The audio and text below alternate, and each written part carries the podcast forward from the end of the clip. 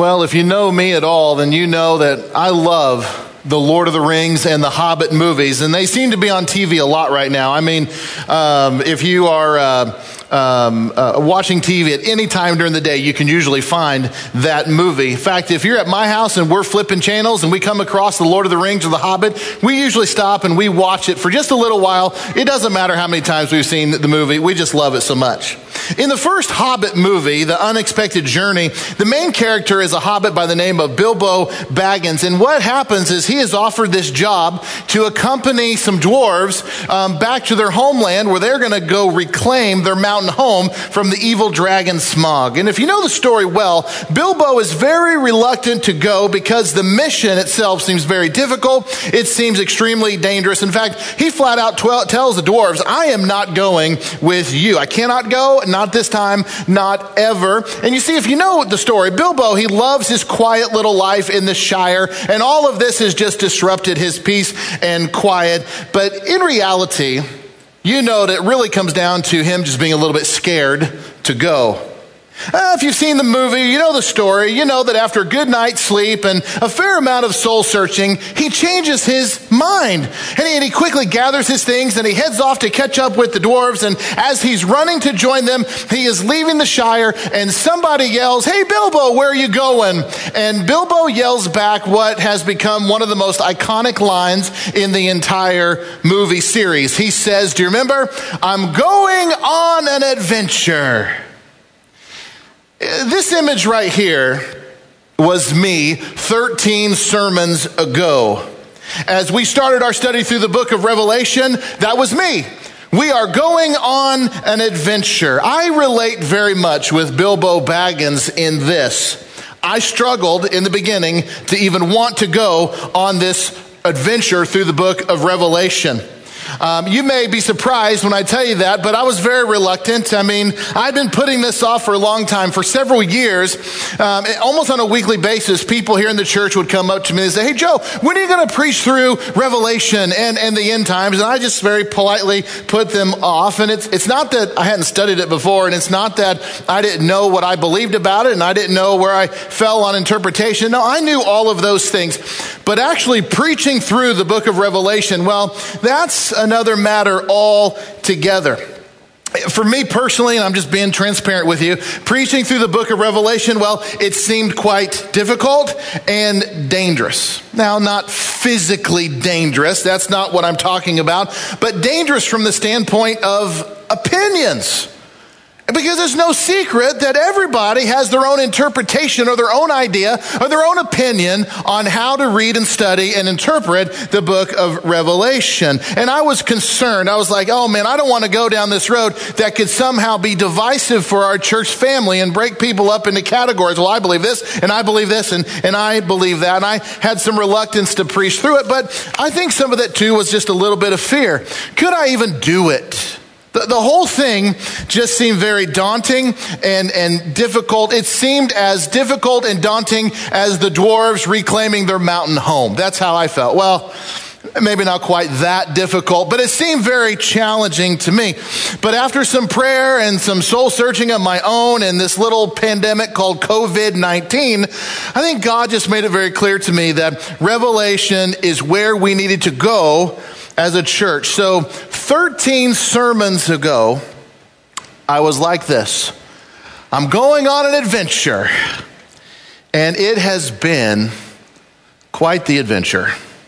I hope and pray that God has used our study through the book of Revelation to help grow your faith uh, I hope that your walk with Christ has been strengthened. I, I hope that today you can say, you know what? I am as prepared as I have ever been for the return of Christ, and I'm looking more forward to it than I ever have before in my life. And, and if that's where you are now, 13 sermons into this series, then I think we have accomplished something very good together.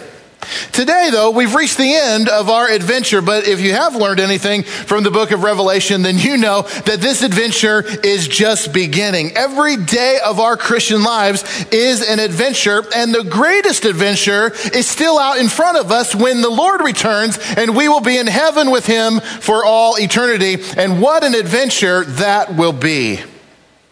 Well, we've reached chapter 22 today. And if you haven't done so, would you please go ahead and open your Bibles to Revelation chapter 22? And it is the very last chapter of the entire Bible. It's in the 22nd chapter of Revelation that John's vision of the future comes to an end.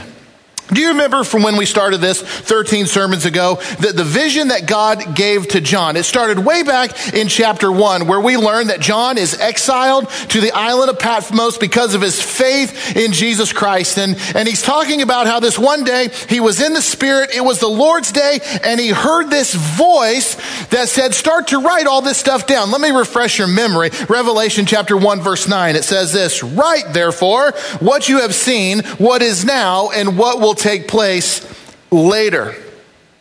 And what we learn is that the Lord is giving John a vision, and he promised to show him the present day, the what is now part of that verse.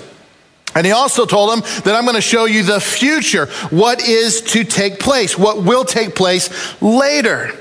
So when you look at this vision from start to, to end, we see that, that John has a vision of this present, and that present takes the form of these letters to these seven churches of Asia Minor. We read all about these churches and what's happening in the first century church that John's day between chapters two and chapter three.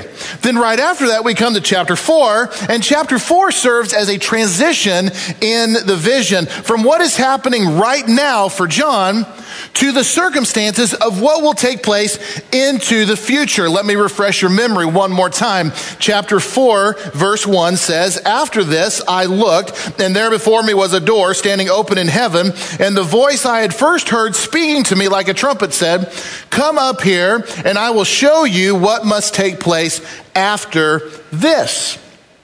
So from chapter 4 all the way to chapter 22 is this grand vision of the future.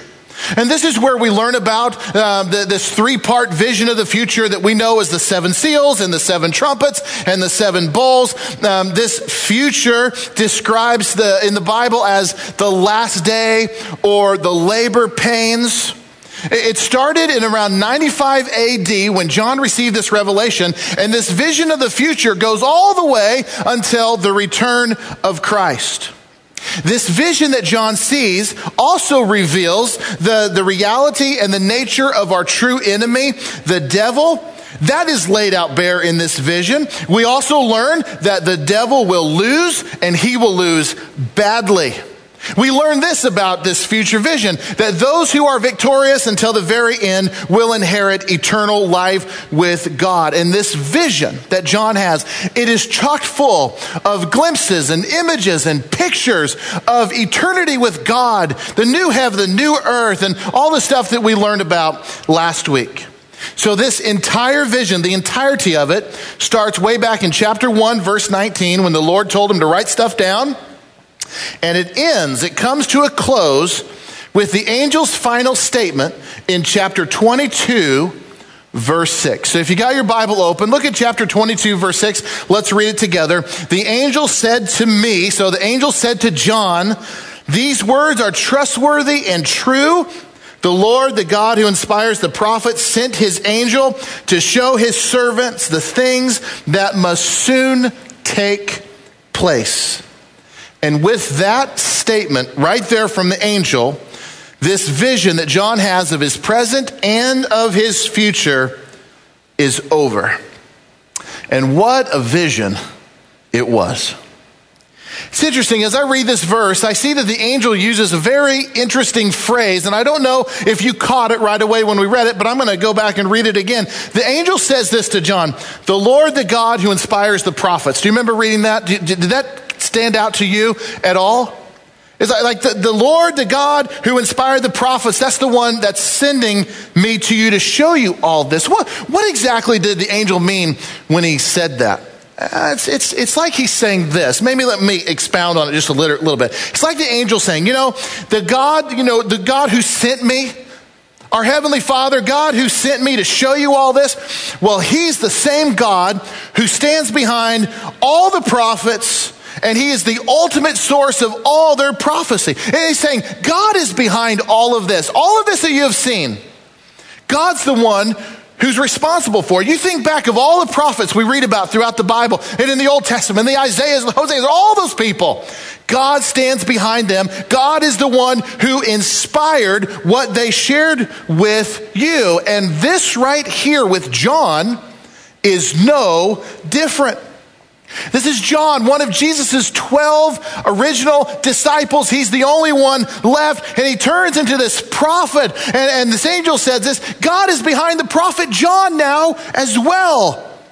The Lord has revealed to him and to the church the shape of the future, starting from the late first century all the way until the return of Christ. And that, my friends, is exactly how you and I need to see the book of Revelation. This is God's vision. This is God's words. He's the one that's behind this, and He is showing us today, the church, the shape of our future. And then if you look in verse 7, Jesus steps in and has something to say. And this is probably something that John heard Jesus say many times, but is also reemphasized in this vision. Look what it says.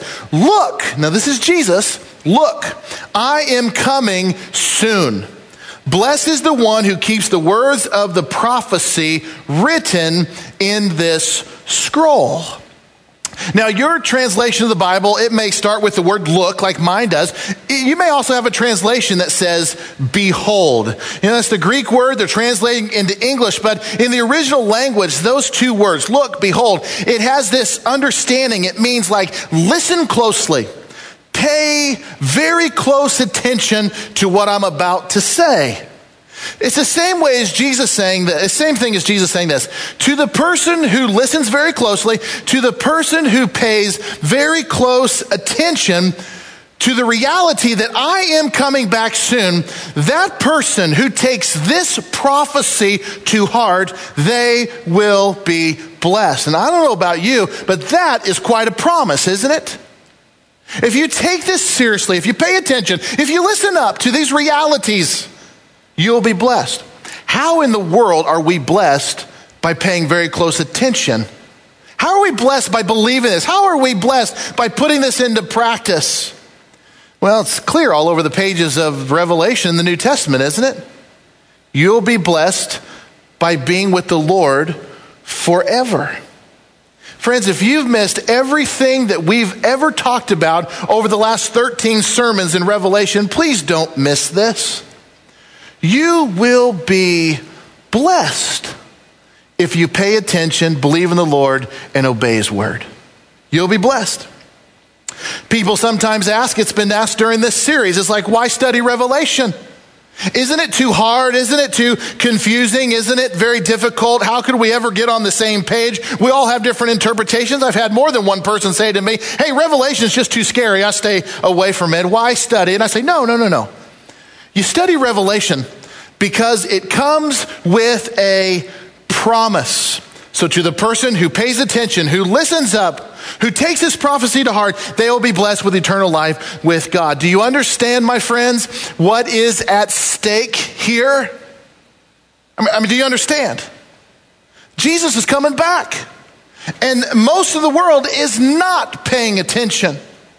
They're not listening closely. Most of the world will not be ready for when Jesus does come back. Most of the world right now, if Jesus were to come back at this very moment, they would miss out on the blessing of eternal life where we will dwell with the Lord forever. As we speak right now, many Christians seem to only be paying attention and consumed by should we or should we not wear a mask? Now, that's an important question for sure. But Jesus said what? Listen closely, pay attention. There are more important things than the topics that we seem to be consumed with today. He says, I am coming soon. And most of the world is not paying attention. And I think he's one church. Are you paying attention to this reality? Or are you distracted? Or are you looking and paying attention to something that is not as important? Right now, we're flooded 24 7 with news. We have endless social media bombardment about COVID 19, mask wearing, civil unrest in our nation. And those things, in my opinion, have distracted many Christians from this reality I am coming soon, Jesus said. What could be more relevant than that? You see, here's my fear, and maybe you share this fear as well. My fear is that Christians are viewing their faith through the lenses of, of current events rather than seeing our current events through the lenses of our faith in Jesus Christ.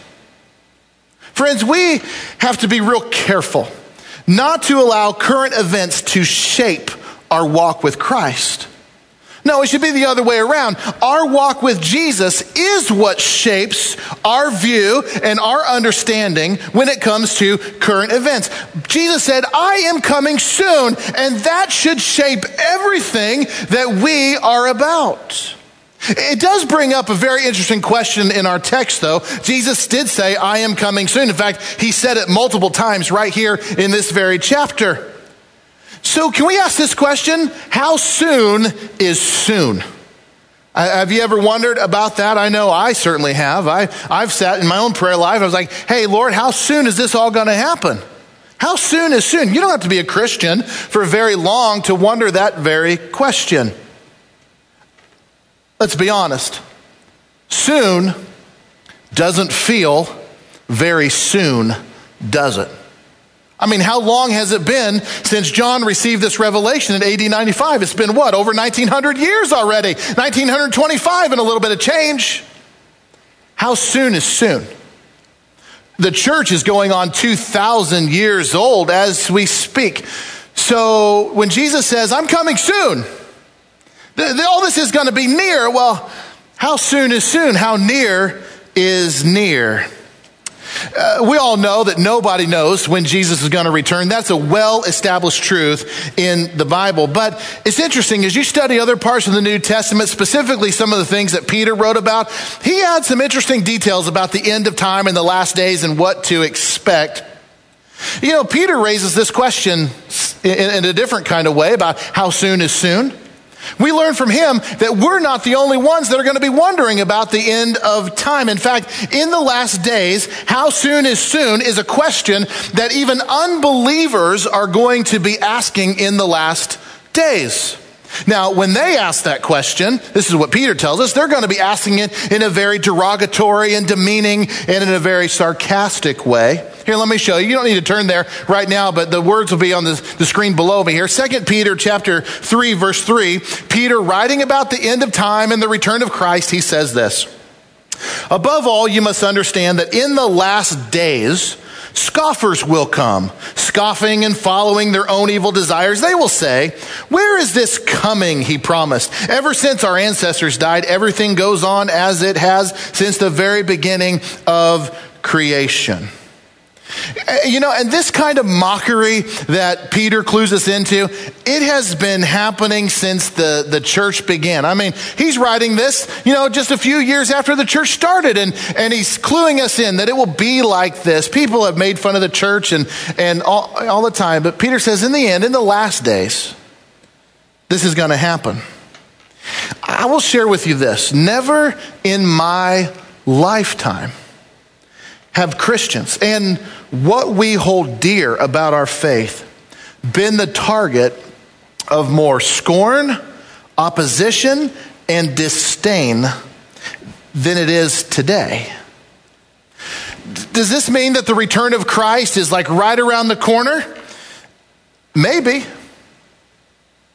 It most certainly reminds us that we are living in the labor pains. We are living in the last days, and that the return of Christ could happen at any time. And that is why the question of, are you ready for the return of Christ is a thousand times more relevant than are you going to wear a mask when you go outside? But out of those two questions, which one is the question that Christians are asking more than any other question right now. Are you ready for the return of Christ or are you going to wear a mask? Which one of those questions is more important? And which one are we asking? Peter goes on to say, just a few verses later in verse 8, But do not forget this one thing, dear friends. With the Lord, a day is like a thousand years, and a thousand years is like a day. That's a little bit of a mind blower, isn't it? How soon is soon? Well, God doesn't tell time like we do. The Lord exists outside of time. He doesn't watch a clock like we watch a clock. Thousand years to God is nothing more than a day. But we ask the question, why does it seem like He's taking so long? Well, the very next verse answers the question. Verse 9, the Lord is not slow in keeping his promise, as some understand slowness. Instead, he is patient with you, not wanting anyone to perish, but everyone to come to repentance.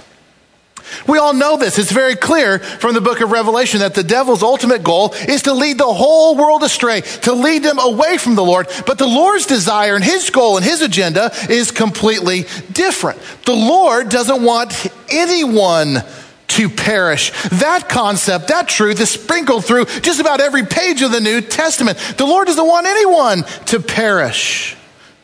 But that's exactly what's going to happen to those who follow the ways of the devil and do not repent. What does the Lord want? The Lord doesn't want anyone to perish, but to do what instead? To come to repentance. It's only by His grace. It is only by His grace that we have the time and have been given the time that we have. The Lord's patience has a purpose. He doesn't tell time like we do. But he's got a master plan, and that master plan is a very patient one. And when we step back and think about it, it is actually a very good thing. It speaks of his grace, it speaks of his love, it speaks of his compassion, it speaks of his purposes. How soon is soon? I don't know when the Lord's going to come back. But everything in the book of Revelation and the rest of the New Testament, for that matter, I'm convinced the return of Christ could come at any moment. The return of Christ may come before I'm done with this sermon today. How soon is soon? You know, to answer that question, I think it would be good for us to take a step back and look at the whole master plan of what God is doing with mankind. When you take God's word and you look at it from start to finish, there are these markers in time that actually tell us quite a bit about what God is doing and in fact what he might be thinking with his time frame. If you go to the very beginning of God's word, what do we read? We read all about the creation. God created everything the sun, moon, stars, oceans, waters, land, vegetation, fish, every, even people. And what did the Lord say when, when he was done? He said, It is good. And then what happened? We all know what happened. Man sinned and everything fell apart and, and, and, and, and it changed everything. And, and our eyes were open and, and god said this is not good. Everything's good. And then we read about how god cursed the earth it's broken. There was a separation between God and his creation. Everything falls apart, but God didn't stop loving us. God still's working his plan. And so you keep reading in the Bible and you, and you read about how God made a promise to Abraham. And, and this promise is referred to as the covenant or the first covenant. What is a covenant?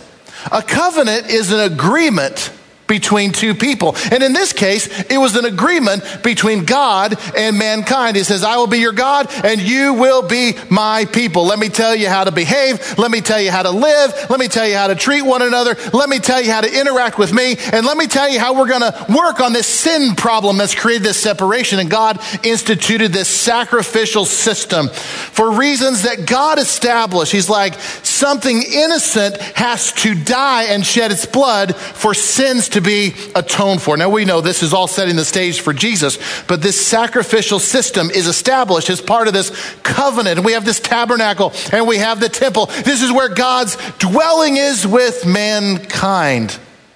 That's the first covenant. We, we refer to it today as the old covenant. All of it was to set the stage for Jesus. And then, as you keep studying God's Word, we learn that the next thing in God's timetable is the first coming of Jesus Christ, our Savior, the Messiah. And we read all about His ministry in the Gospels, and He came to save the world. He came to be the ultimate fulfillment of that agreement between God and man. And there's not going to be all these animal sacrifices anymore. Jesus Christ, the perfect, innocent, sinless Lamb, is going to shed His blood once and for all for the sins of all the world from past, present, and future. In fact, the night before his death, he, he came to his disciples and even said, What? This, take this cup. Why? This represents what? The new covenant, this new agreement between God and man. And what is this new agreement all about? This new agreement is how about how his people, God's children, God's family, those who are saved, they are going to be made up of people who put their faith in Jesus Christ, who have put their trust in the death and resurrection of Jesus. That is going to be the marker, the parameter that identifies God's family from this point forward. And it's emphasized many times in the New Testament when the writers there's no more longer any Jew or Greek, male or female, slave or free man. We're all one in Christ Jesus. It is our faith in the Lord through the power of his death and resurrection by which we are saved. And what happens next? Jesus dies on the cross. He's put in the tomb. Three days later, he's raised to life. Shortly after that, what happens? Jesus ascends into heaven, and what takes Jesus' place? It's the Holy Spirit and the launch of the church in Acts chapter 2. And, and, and what starts is this is where God's family comes together in community. It's where we are sealed by the living God through the Holy Spirit. We have this mark on us, held for the day of redemption. The Holy Spirit now this is how God dwells in people's hearts. There's no longer a temple where God dwells. No, where does God dwell? He dwells in our hearts. This is all part of this new covenant, this new agreement. And what has been happening since Acts 2 is what we refer to as the church age. The New Testament refers to it as the last days or the labor pains. And then the Bible teaches us what happens next. There will be the second coming of Jesus, the final judgment, and eternity. Those things I believe happen very quickly. Jesus returns, judgment, and eternity. That, my friends, is the big picture. And right now, we are where? We are in the labor pains. We are in the last days. And what is the very next item on God's agenda? What is it? It is the second coming of Jesus. When you take a step back and look at it from that perspective, then yes, we could say the return of Christ will indeed happen very soon. Why? Because it is what is next in God's redemptive plan for people. We sit here today and we try to process all this information. It is, it's a little bit overwhelming. And you take the book of Revelation, you're like, wow, that takes some time to digest that book. But just think about John, the one who actually saw this vision and he was the one that had to put it into words. We kind of get a glimpse of how John reacted to all this. Look at the very next verse, verse 8. It says, I, John, am the one who heard and saw these things. And when I heard and seen them, I fell down to worship at the feet of the angel who had been showing them to me. But he said to me, Don't do that. I am a fellow servant with you and with your and with your fellow prophets and with all who keep the words of this scroll. And the angel says, "Worship God." John is so overwhelmed by all of this that he falls at the angel's feet to worship. I love the response of the angels like, get, get up. Don't do that. I'm just like you in the sense that we worship God together. Now, this happened once before where John falls down and he thinks he needs to worship an angel. That's in Revelation chapter 19, verse 10. It's unclear if he's referring to that exact same moment or this happened twice. I'm not sure it really matters. It's hard to say. But what we should pay attention to is this John's response is very telling. When he saw this vision, it drove him to worship. I mean, he literally had a physical reaction to it. Fall down and worship. That was his response. It's, it's like this overwhelming insight, this, all this knowledge, all this information it drove him to want to worship. And I have a question for you today. Taking all that we have learned in this study of the book of Revelation, what is it driving you to do? What is your response to all of it? Does it make you, like John, want to fall down and worship the Lord when you get a picture of all that he's done and all that he will do? Is your response to it like, I, I have more hope and trust and faith in God than I've ever had in my life? Has it helped you see your present circumstances better, especially in light of eternity? Has it made you want to be more evangelistic? I mean, has it put this fire in your belly that says, I am not going to lose one more person, I'm not going to lose one more family member, one more friend to the clutches of the enemy? No way, not under my watch. Has it put that kind of fire in your belly? Has it brought you a sense of peace in these very troubled, strange, trying, and difficult days? You see, this vision causes John to fall down and worship, and I'm just curious what does this vision stir in each of you? If you look at verse 10, then he told me, this is the angel tells John, do not seal up the words of the prophecy of the scroll because the time is near. And this is a fascinating detail. This, this one verse we could spend a long time on. We're not going to. Um, but if you're looking for another place to take a deeper dive in the study of Revelation, this verse right here, uh, verse 10, will, will occupy a great deal of your time because it's a look back to the other uh, apocalyptic literature in the Bible. It's a look back to the book of Daniel. If you go to Daniel chapter 12, Daniel had a very similar vision in Daniel 12 that John does here in Revelation. Daniel, this angel, reveals in this vision future events, the labor pains, the resurrection, the final judgment, the consummation of the kingdom of God. Daniel sees similar things about the end times. But what's different is that when the vision was over for Daniel, the, the angel says, I want you to close up and seal the words of this scroll. Because the time and events that it describes are off into the distant future, the time of the end. So the angel says, Daniel, close it up, don't share it. But in the book of Revelation, John sees visions of the same events. However, now the angel commands John, do not seal up this scroll, do not seal up this uh, prophecy, because the time is near. What does that mean? Well, it means a lot of things, but I think it namely means this that when the angel told Daniel to seal up the scroll uh, after this vision he received, he did that because people were nowhere near the fulfillment of it. I mean, I mean, the Messiah hadn't even come yet when Daniel had that vision. So the angel says, seal it up. We're talking about something way off into the future. But the angel tells John not to seal it up because John was living in the very days of the fulfillment of the prophecy. When you think about it in those terms, so whatever Daniel was shown is very similar, the exact same thing that John was shown. And, but this time he says, John, you share it with the whole world and everybody needs to pay attention to it. And when you think about it in those terms, it adds some urgency to the need for us to prepare ourselves because the coming, the second coming of Jesus is very near.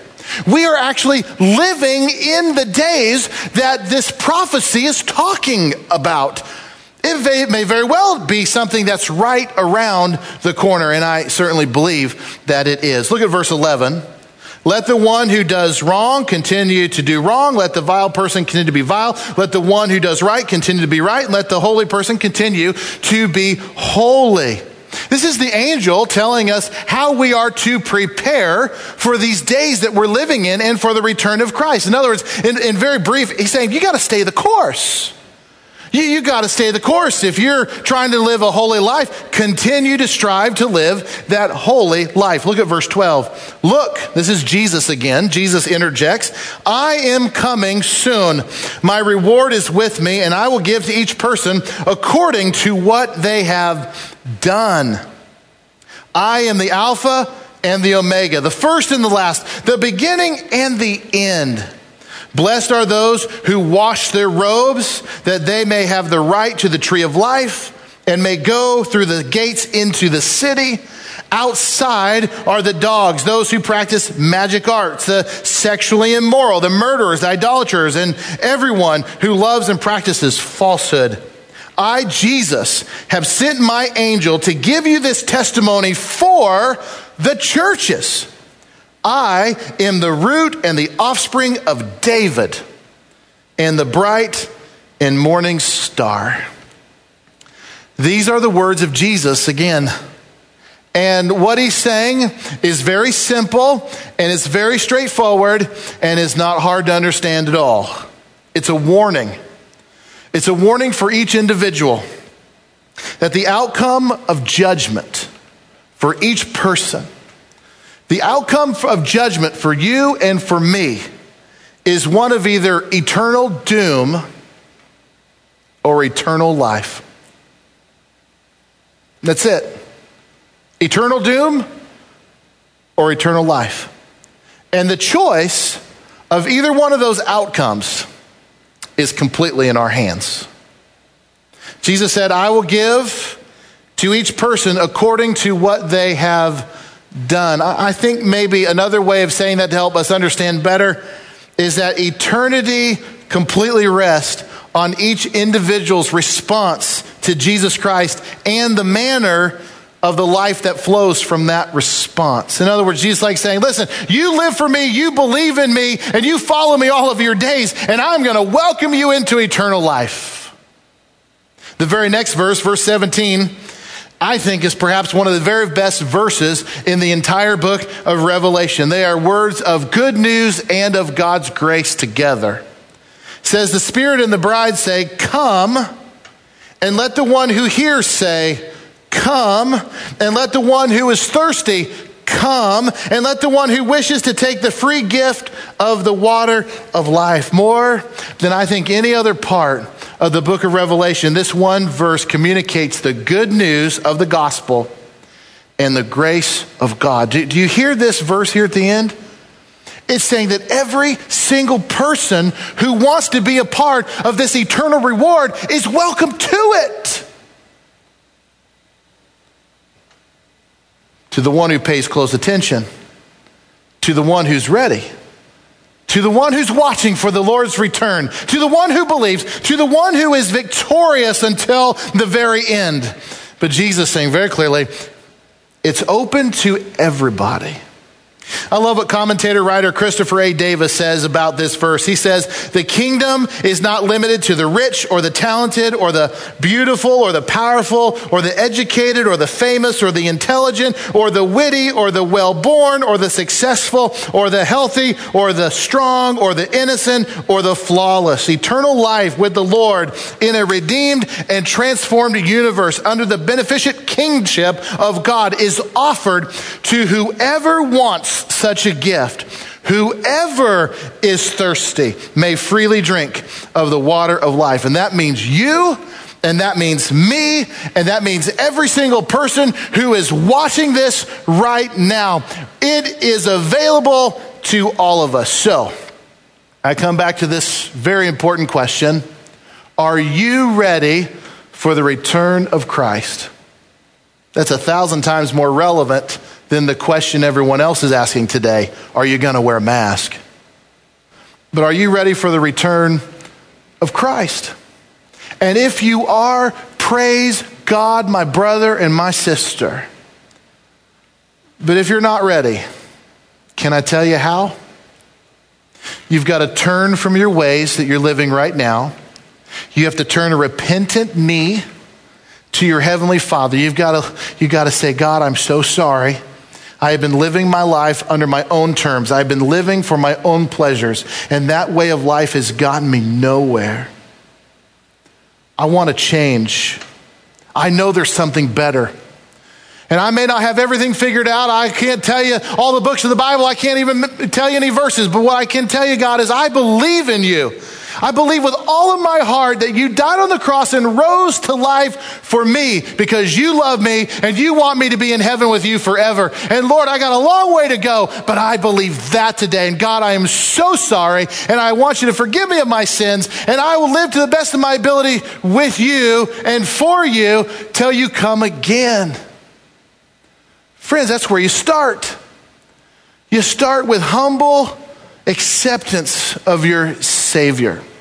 And I want you to know today that we want to help you in any way that we can. If you've got questions about what it means to follow Jesus Christ, I want you to write that in the comments. I want to say, please, somebody contact me. So, somebody reach out for me. Here's how you get a hold of me. Or reach out for the church or go to the app right now. And there is, there's ways that you can let us know, I want to follow Jesus and I want to learn more. And there's all, all the things that we desire to do for you. We, we want to walk with you down this journey. We want to celebrate that with you. But the most important question for us to consider today is Are you ready for Jesus' return?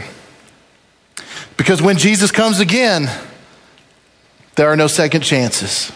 You're either ready or you're not. Here's how Revelation ends, verse 18.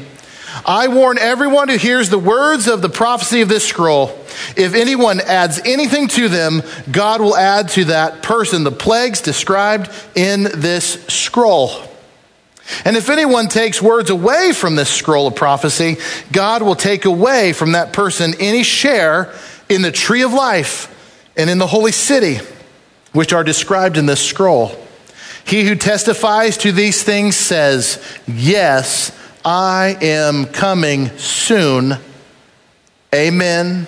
Come, Lord Jesus. The grace of the Lord Jesus be with God's people. Amen. Revelation, it was an incredible adventure. To the one who has ears to hear, the adventure really has only just begun. Let me pray for you. Dear gracious Heavenly Father, we just thank you for all that we have learned in this study. Uh, Lord, uh, may we be people who pay close attention. May we be people, Lord, who listen intently. Lord, may we be people who, are so looking forward to your coming, Lord, that it just, it just pours out of us, Lord. That every day we might say, Lord, maybe today, come, Lord Jesus, come.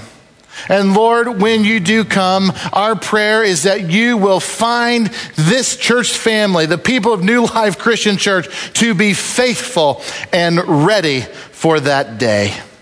Lord, our prayer is that you help us take everything that we've learned and, and help us through our faith navigate these strange times that we're living in. Lord, we look at them as more evidence that your return is near. Oh, Lord, we thank you for your word.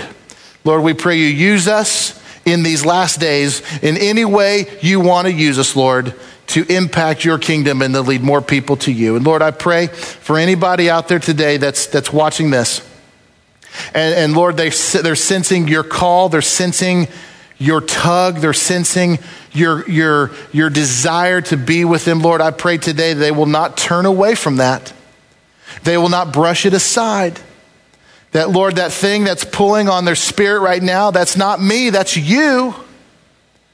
And you're saying, Come follow me, Lord. And I pray that they will go to their knees and they will say, God, I'm so sorry. I want to be with you. Lord, we trust you through these weird times that we live in, Lord, and help us to stay faithful through them. And it's in your name we pray these things, in the name of Jesus Christ our Lord. Amen.